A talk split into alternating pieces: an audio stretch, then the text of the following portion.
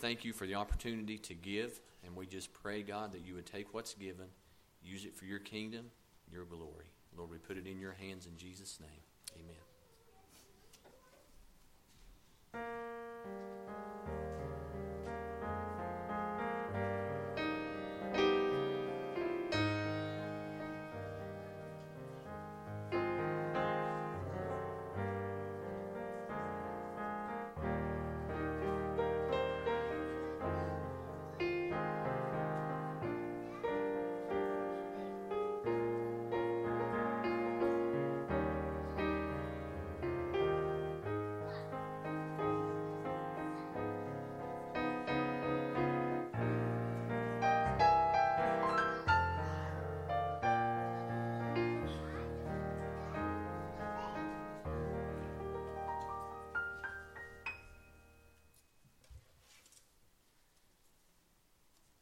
Amen. All right, children, you're dismissed to go downstairs with Sister Roberta and Sister Corey. We have nursery and Sunday school for pretty much all the age groups down there waiting for you.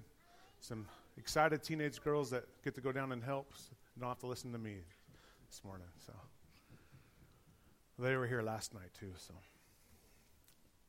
all right. Well, welcome out again, everybody. Thank you for choosing to worship with us this morning. We are celebrating a very special day today. Sierra Heffron is going to be baptized and into the, the waters of baptism after the service this this morning, and I know many of you are here to celebrate that with her. So we just would like to welcome you and thank you for uh, supporting her and the, her decision to do so. Um, we, uh, if, as you walked in, you probably might have noticed that we have a verse on the wall here: one Lord, one faith, and one baptism. That's kind of the mantra that uh, we, as we were renovating the building uh, and decided to spend the money for a baptism. Uh, you know, this is what we wanted to, what we wanted to be about.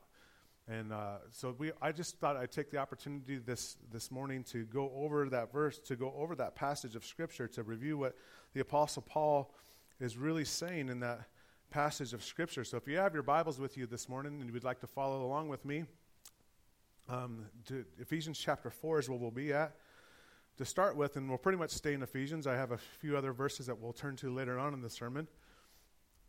But what does it mean when the Apostle Paul says, one Lord, one faith, one baptism is the, the question that we're trying to answer this morning, and as we um, will be celebrating with Sierra her decision to follow Jesus in, in the waters of baptism.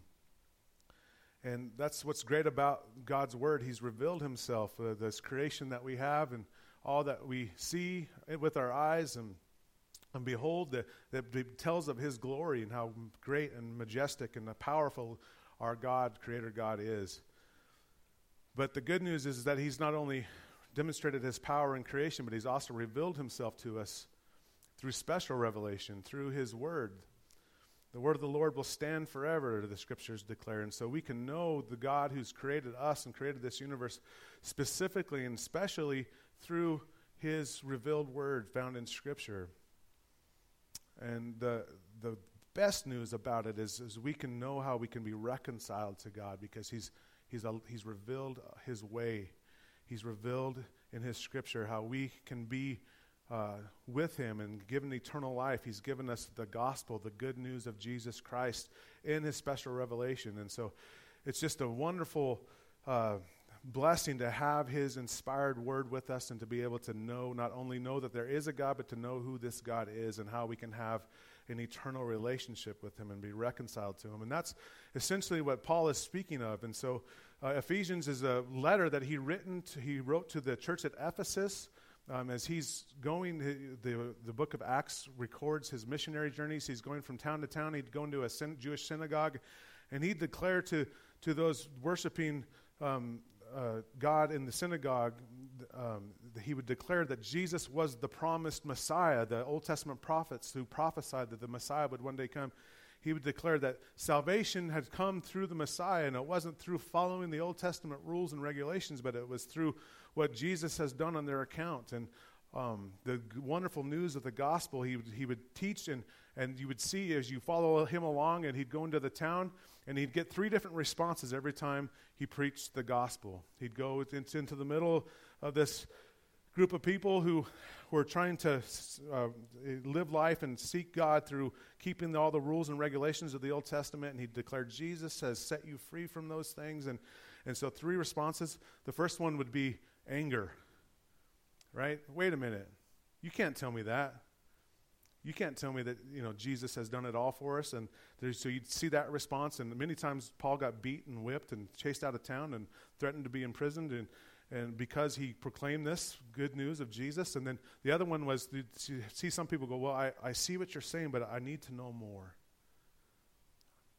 I mean, you're asking me to make a big life choice here, eternal, right? Eternal consequences. I need to know more. And so that's another response that people have when they hear the gospel. And then the, the last response is people hear it and through the power of the Spirit receive it and believe it as such, as truth, as what the gospel or what the scriptures proclaim and, um, and receive Jesus as their Savior.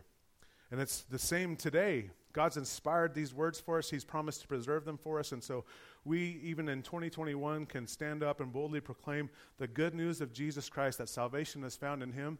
And we know that there's going to be those three different responses. But we stand and proclaim the good news is because we want everyone to have the opportunity to hear the good news that Jesus Christ has made a way for you to be reconciled to your God and to receive Him as Savior and to have eternal life, to save you from what you truly deserve. And we'll see all this as this message unwinds itself as we dig into God's uh, word here in Ephesians. And so that's what uh, Sierra, uh, back in the day when she heard the gospel message, she, she received Jesus and, and uh, we've been talking and corresponding and her desire to follow what Jesus says is the first step of obedience and to follow in Christ, and that is to step into the waters of baptism, publicly proclaiming her, her um, belief that Jesus is Lord and Jesus has saved her from, from her sin. And so we're so excited for that. We're so excited to be able to celebrate that with her this morning. So let's go ahead and get into Ephesians chapter 4. Ephesians chapter 4 is he, verses 1 through 3. Uh, Paul is writing to, to, de- to declare uh, that the church should be unified. He's calling us to be unified. Uh, Jesus in his earthly ministry is recorded as saying, The people on the outside of the church will know that you're my disciples by your love for one another. We are to, to portray unification and be unified in our walk with one another.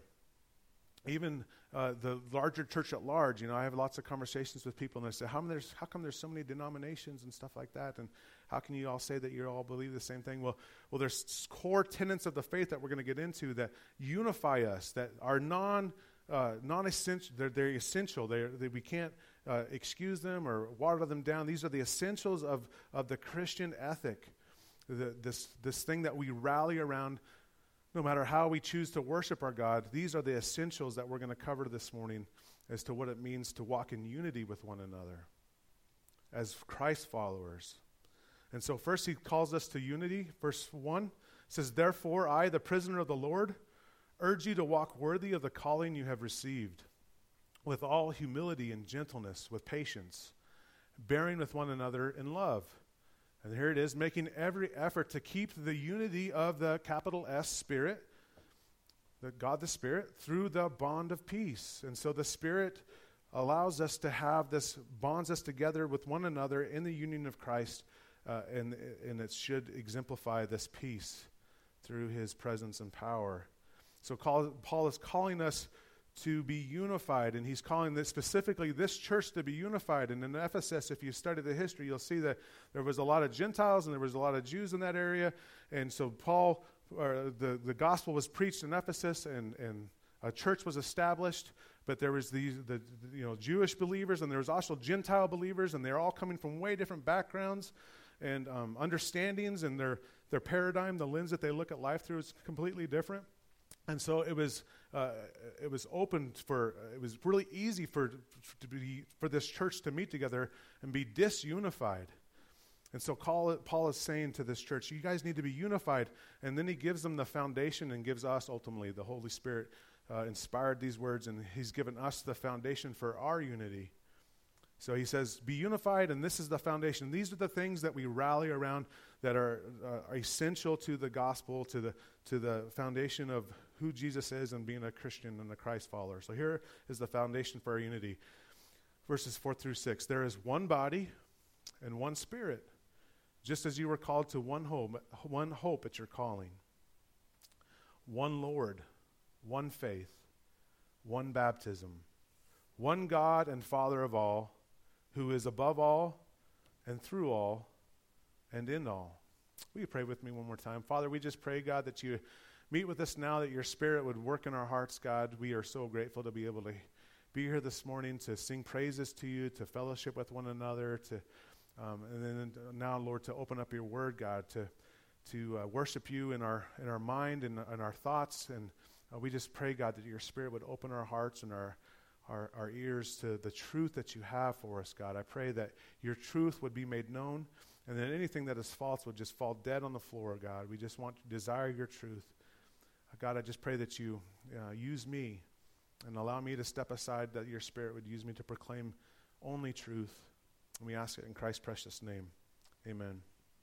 All right, so the first one here is one body. So the thing, the foundation for our unification is one body in Ephesians 4 4. And so if you look at the beginning of Ephesians 4, verse 1, it, he begins with the word therefore.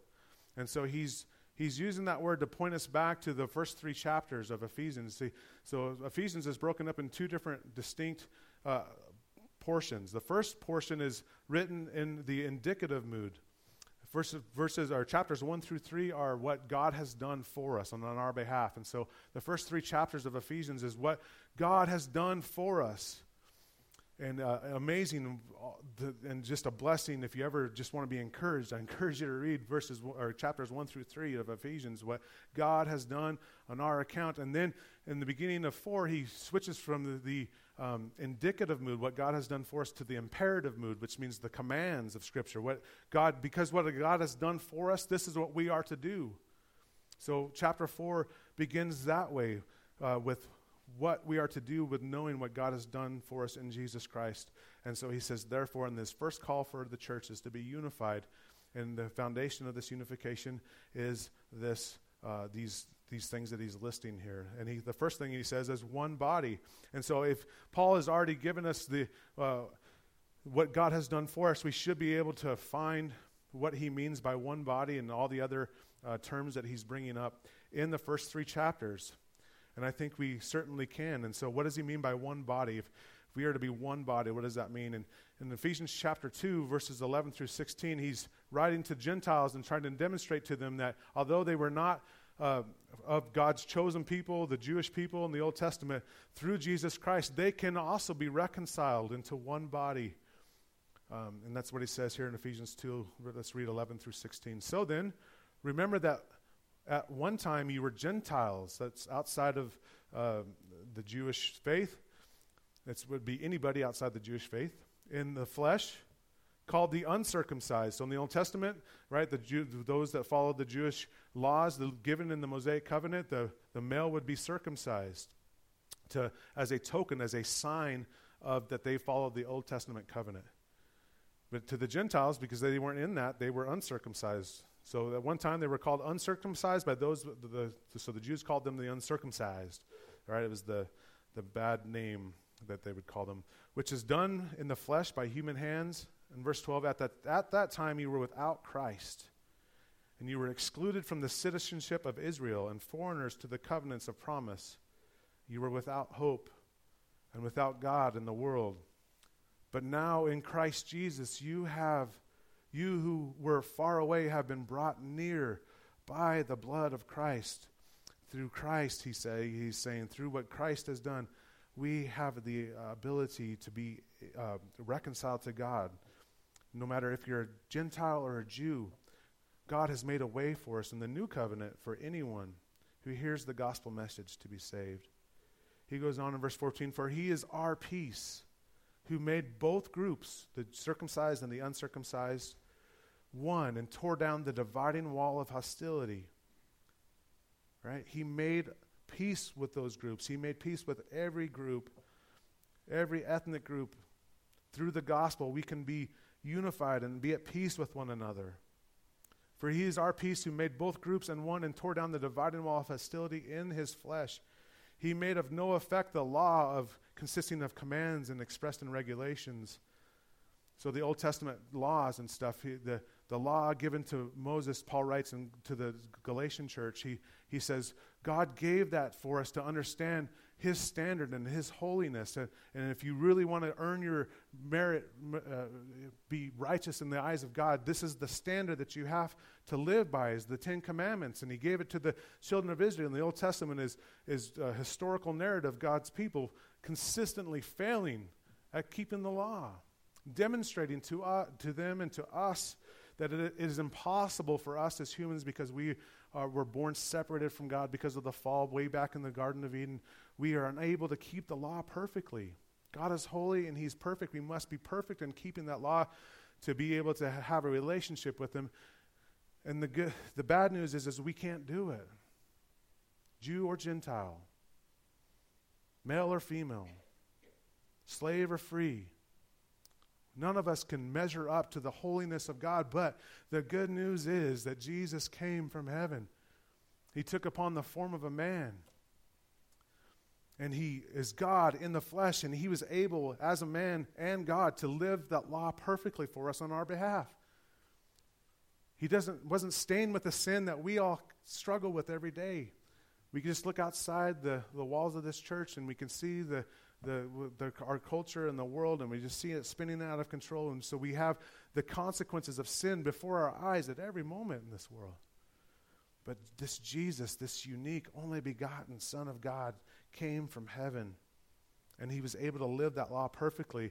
And then he went to the cross to pay for sin. And obviously, it wasn't his sin, it was for the sin of mankind, for the sin of everyone who would believe. He went as the spotless Lamb of God. And, and um, the scriptures declare this was God's plan from the very beginning. He never intended to save people through keeping the law, He always intended to save people through the Messiah. That was the promise given to Abraham in Genesis chapter 12. Through you, your seed, all the nations will be blessed because it is through Abraham's seed that the Messiah, Jesus, has come. And he fulfilled the law perfectly. And then he went to the cross and paid the sin debt of all of us. He paid it for us. God's wrath was poured out upon him. God is holy and just. He must punish sin. But God is also a God of love and mercy, and he demonstrated his love and mercy by punishing Jesus in our account. He stood as our vicar. He paid the penalty. He spilt his shed his blood on the cross for us. He gave his life so that we might have life. That's the gospel. That's why Jesus, God can, can uh, make a way for us to be reconciled to Him because Jesus took the punishment for us. God remains holy and just because He did punish sin, but instead of us receiving it, Jesus did. Paul says in 1 Corinthians 5 He that knew no sin became sin for us so that we might have the righteousness of God. And so this reconciliation is a gift given to us through what Jesus has done for us. It is a gift that we can't earn. It's his love gift to you. That's the good news. That's the gospel. Jesus fulfilled the law perfectly.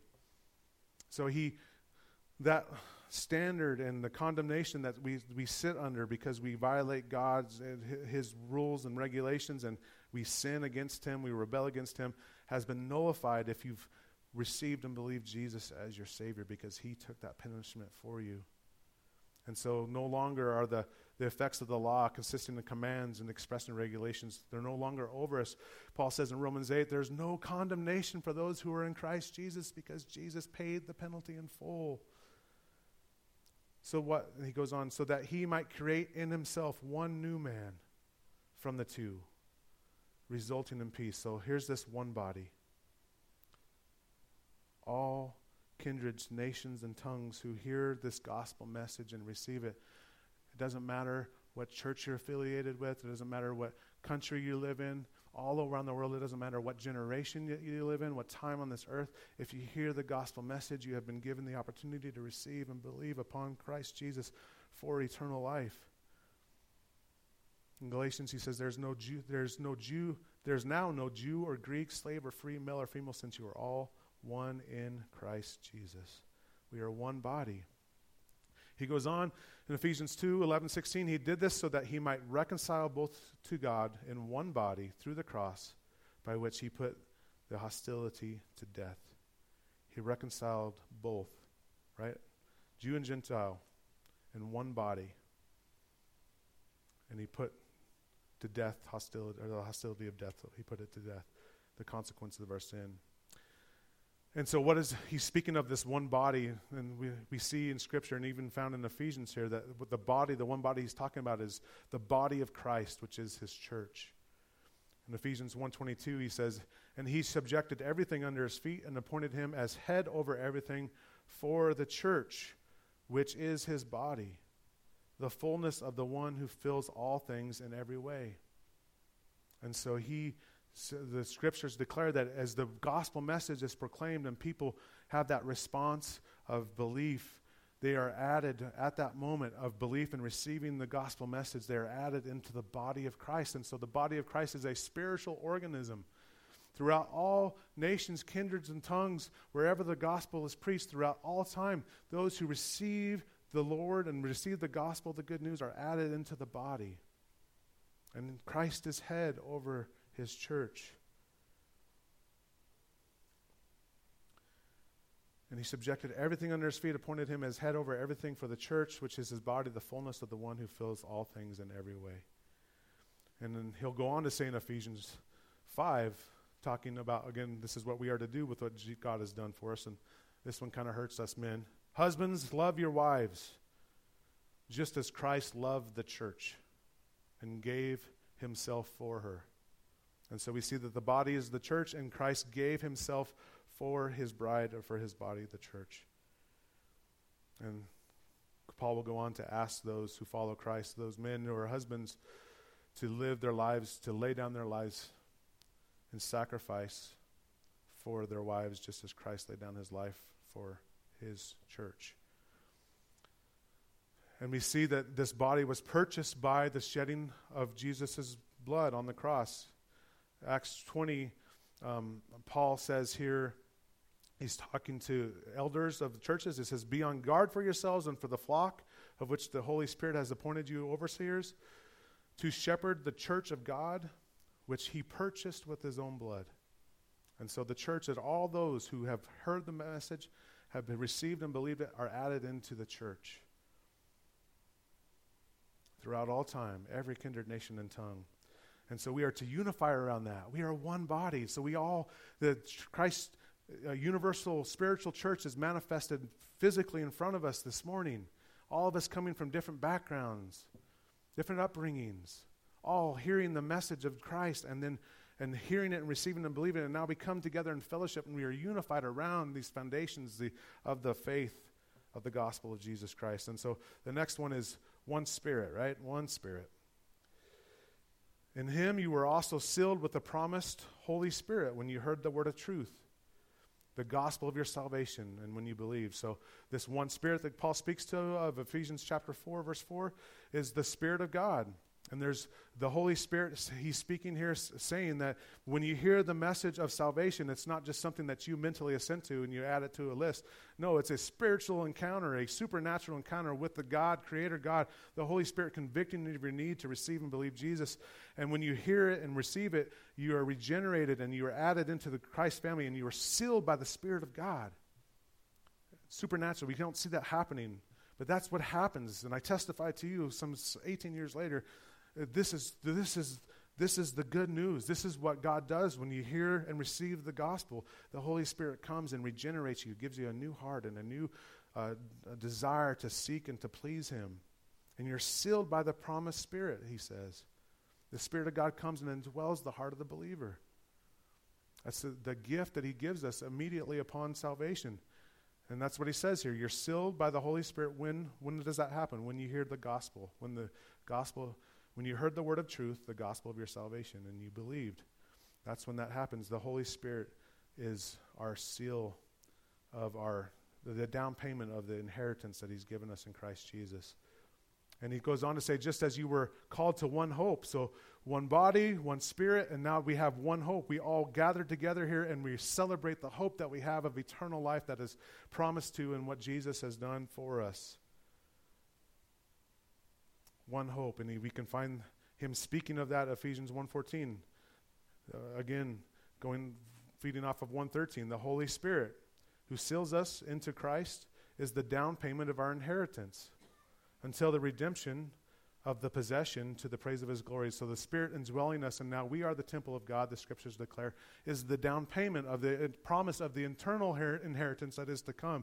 Eternal life, right? We know the end of the story. What we see on the news is not the end of the story. This end of the story, what God's story, what He's doing in His creation, is found in Revelation 20, when there will be no more sorrow, no more tears, no more death, no more sickness, no more sin. There will be a new heaven and a new earth, and that is our hope.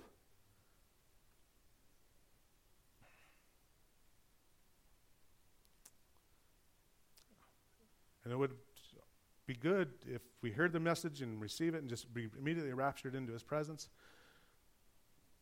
But oftentimes that's not the case. He leaves us here to be ambassadors, to be his light, to be his salt in this world. But he hasn't left us alone. He's given us the Spirit of God to indwell us. And that's the down payment of our inheritance. The inheritance that is to come is the down payment that we know that we are God's, is that the Holy Spirit comes and indwells us and begins to transform us into a new creature of Christ, to transform us into the image of Jesus through his enabling power as we seek to follow him. And so we are unified around one body, in one body, and because of uh, the hope of the Spirit, what God has done through us through the Spirit. And this salvation is found in one Lord. And we can all deduce who this one Lord is. It's the Lord Jesus Christ. He begins Ephesians says grace to you and peace from God our Father and the Lord Jesus Christ. And so this word Lord is a word that means master or uh, ruler. And it's often in biblical times would be used for a term of respect. So not only deity would have this word, but even a slave owner, uh, anyone that had authority would often be called Lord. But in Jesus' specific case, we know that the Lord Jesus, Jesus as Lord, uh, speaks far more of just a term of, of respect. It speaks to Jesus' deity when Thomas, doubting Thomas, most of us know that story, right? When Jesus resurrects from the grave and appears to the, his disciples, Thomas isn't there. He has the wounds. He says, Look, here I am. I've risen from the grave. I've defeated death, the consequence of sin that we find in the garden. Jesus defeats it. And those who are in Christ, that's the good news. That's why we have the eternal life coming, because he's defeated death. And those who believe in him will one day be risen as well. And he says, I've defeated death. Here are my wounds. Thomas wasn't there. And they told Thomas, and Thomas like, well, unless I can put my fingers in the wounds. This is not verbatim here. I, am not, not going to see it until I believe it, is essentially what he said. And so Jesus ultimately appears in John 20 to Thomas and says, Here you go. Thomas, here are my wounds. Put your finger in them. And what was G- Thomas's response? My Lord and my God. Jesus is the Lord of all, according to Peter in Acts 10 36. John in Revelation calls Jesus the King of kings and the Lord of lords.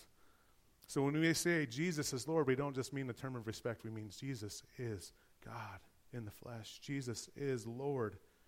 He's the King, the Alpha, the Omega, the beginning and the end. All things were made by him and through him, Colossians says. He is our Lord. He is our Savior. And so we are unified with the fact that our Lord has saved us. Our God has put upon flesh, set aside the glories of heaven, lived amongst his creation to be able to save us. And we owe him all and in all an eternal life that is found in him.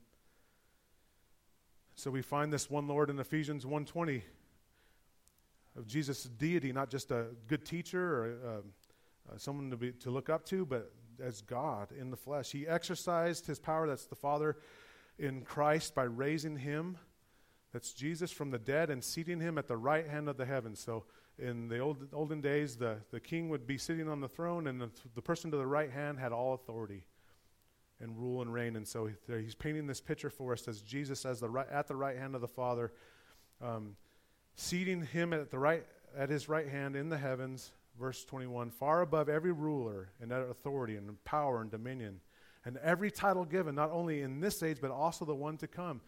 Paul is going to be out of his way to demonstrate to us the deity of Jesus Christ, that he has authority over all creation. And he subjected, in verse 22, everything under his feet and appointed him, again, as head over everything for the church. Jesus is the head of our church. I'm just an under shepherd. My job is to point people to Jesus because he is the shepherd, he is the good shepherd. He is the means of the way of salvation, what he's done. He's the head over the church, which is his body, the fullness of the one who fills all things and in every way. There is salvation and no in Acts 4:12 this is Peter talking and he says there is salvation and no one else and that's why he says one that's why Paul says one Lord. There's only one Lord who's done this for us. Peter says in 4:12 there is salvation in no one else. There is no other name under heaven given to people by which we must be saved. One Lord. And it's through one faith. What does faith mean? It means to believe, right? We, everyone has a faith. Everyone has a, a paradigm. A, a, they we all were designed to operate off of faith. That's how God has designed us. And so um, an atheist still believes that there is no God. That's a, that's a faith. And so this, this rallying cry of faith, what we believe, what is it that we are to believe not only uh, that Jesus, but what is, it, That, what is the saving faith is what we're trying to get at. Verse Ephesians 1, again, going back to what God has done for us. This is why, since I heard about your faith in the Lord Jesus and your love for all the saints, I never stop giving thanks for you as I remember you in my prayers. So he begins his letter by saying, I heard that you heard about Jesus and you placed your faith in Jesus. And so, what does that mean to place your faith in Jesus? As many people believe Jesus was, existed and Jesus was of God and Jesus was a good teacher. But what does it mean to believe Jesus in the means of that you are saved, that you have a saving faith? And Paul beautifully demonstrates that to us in Ephesians chapter 2. But he begins by giving us the bad news. I've kind of already touched on it this morning.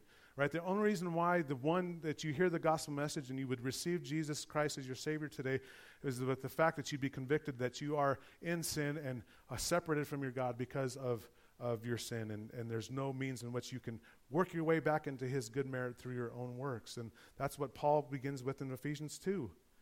He tries to give us the bad news to understand why we need the good news so much, right? It's not good news unless you understand the bad news. And you were dead in your trespasses and sins, he says. Dead means you're separated from God, in which you previously walked according to, according to the ways of this world, according to the ruler and the power of the air, the spirit now working in the disobedient.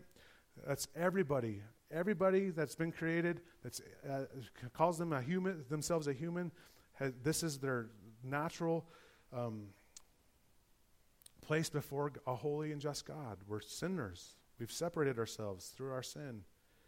And he says, everyone's that way, including myself, including everyone that is in this church and calls themselves a Christian this morning. They've known that without Jesus, they, they were separated from God. There's, it's all level at the foot of the cross. He Because we too, he's including himself here, we too all previously lived among them in our fleshly desires even the Apostle Paul. Carrying out the inclinations of our flesh and thoughts, and we were by nature children under wrath, under God's judgment, as the others were also. And so that's the bad news, but this is the good news. But God, I'm so glad that God hasn't left us a way and a means in which we can be forgiven and reconciled to Him.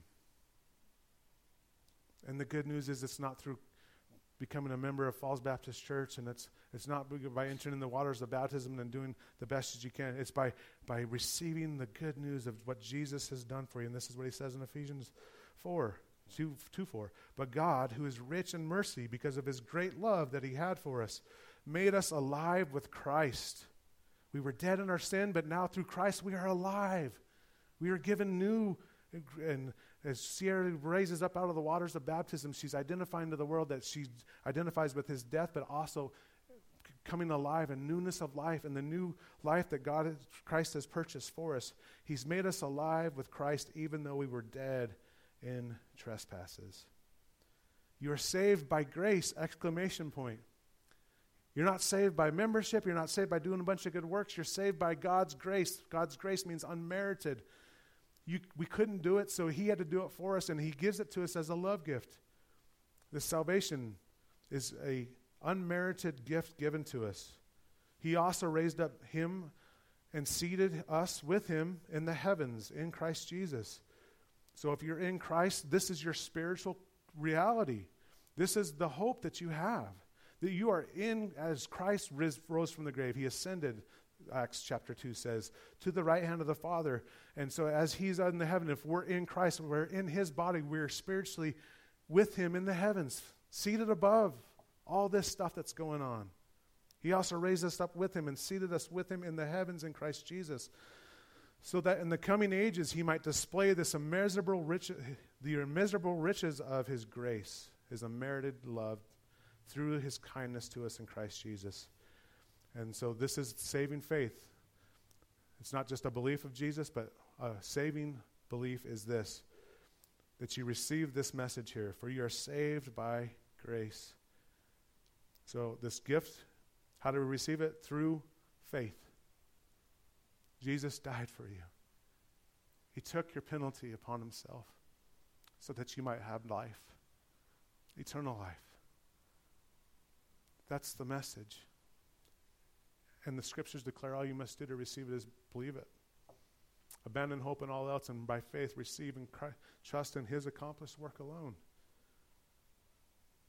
You are saved through faith, and this is not of yourselves. It's a gift of God, the Apostle Paul says. Not of works, not from works, so that no one can boast. That is the one faith that binds us together as Christians, that Christ paid the penalty. We believe and trust in Him and His vicarious atonement alone, and that is it. And then going on here, wrapping up one baptism. One baptism. And this is the baptism of what we call the baptism of the Spirit. We already touched on Ephesians 1.13, how the Holy Spirit has sealed, seals us into the body, into the one body, and He indwells us. Um, but the, what happens when you hear and receive the message of salvation is this spiritual, supernatural work of God in your, in your heart, making you from going from dead, turning you from being dead to alive in Him. And the scriptures declare this. John the Baptist, who was baptizing with water, right? We're going to be baptizing with water today. He says, The one, one who is more powerful than I am coming after me. I am not worthy to stoop down and untie the strap of his sandals. He says, I baptize you with water, but he will baptize you with the Holy Spirit. Through the gospel message, He is Jesus Christ. Jesus, uh, the, through the, the message of salvation, the Holy Spirit becomes and fully immerses us and bonds us to, to Christ spiritually. And this is what is called the baptism of the Holy Spirit. And so the baptism that we speak of and we go into the waters is just a outward portrayal. It is the token just as circumcision was the token for the old testament baptism is the token for the new testament. We are declaring uh, that we identify with death jesus' death as we lay down in the waters and, and burial and resurrection into newness of life as we come up out of the waters. And so this one baptism that paul speaks of in ephesians 4 is this baptism of the holy spirit. Acts 1 5 uh, for john baptized with water but you will be baptized with the Holy Spirit in a few days. This is Jesus saying this to his disciples just before he ascends to the right hand of the Father. He says, John baptized with water, but in a few days you will be baptized by the Holy Spirit. And in Pentecost, in Acts chapter 2, we see that happening uh, very, very clearly. And so, this salvation, this baptism of the Holy Spirit is found when we hear the message, we receive it, and then we believe it. That's when the Spirit of God does this supernatural work and makes us new.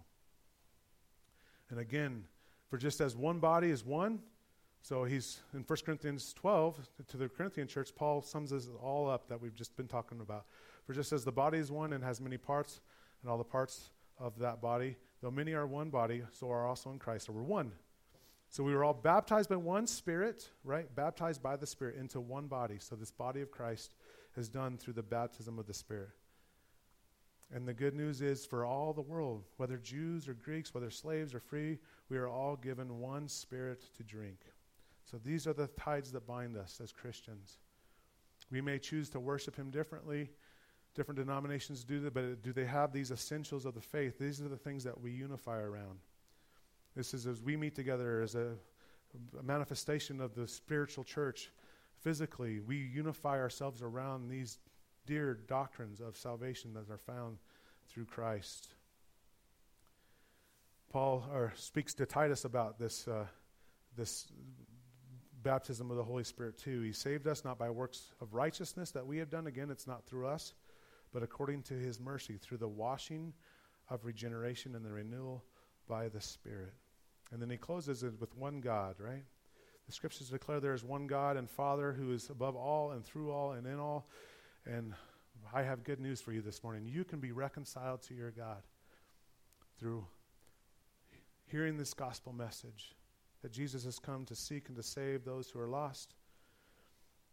By hearing the message that Jesus died for you, that you be understanding that you're in sin and separated from your God, and, and, and understanding the need through the power of the Spirit for your need to receive Christ as your Savior, the scriptures declare that you will be reconciled. You will be given eternal life. Paul writes in Romans 10 if you confess with your mouth that Jesus is Lord and believe in your heart that God has raised him from the dead, you will be saved. I pray that if you're without Jesus this morning, that you would consider what the scriptures say, how you can be have a relationship with him and given an eternal life. So I just want to give an opportunity now as we sing this last song and celebrate with Sarah, her going into the waters of baptism, an opportunity for you to respond to this. So we're going to pray, and I'm just going to give it a few moments of silence, and you might be one of the three different responses I re- referenced earlier. You don't believe it, or I need to hear more. But if you're of that last one, I understand it and I want to believe it. Call out to Him. Confess to with your mouth. And I testify to you through the power of the Spirit, you will be saved. Let's pray. Father God, we thank you for this opportunity to uh, hear the gospel message yet again, to be reminded of this great gift you've given us eternal life, salvation that is found in not of our own works, but of the work that you have done in Christ.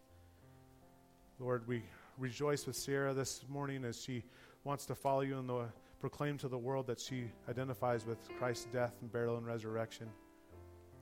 And we pray, Lord, that if there's anyone in the sound of my voice that has not yet encountered you in this saving faith, Lord, this one faith in this one Lord, baptized, Lord, in by the one Spirit, that today would be the day that they would call out to you, Lord. And I just want to spend the next few minutes of silence or a few seconds, Lord, of silence that they might be able to have that opportunity to respond to you in prayer.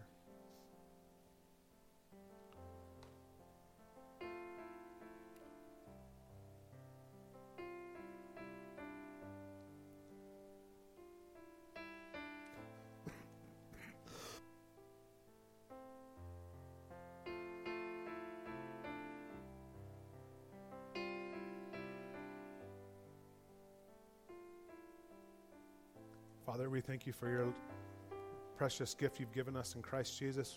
We pray all glory and honor goes to him. And uh, Lord, we just thank you for loving us and demonstrating that love in him. And we say this in Jesus' name. Amen.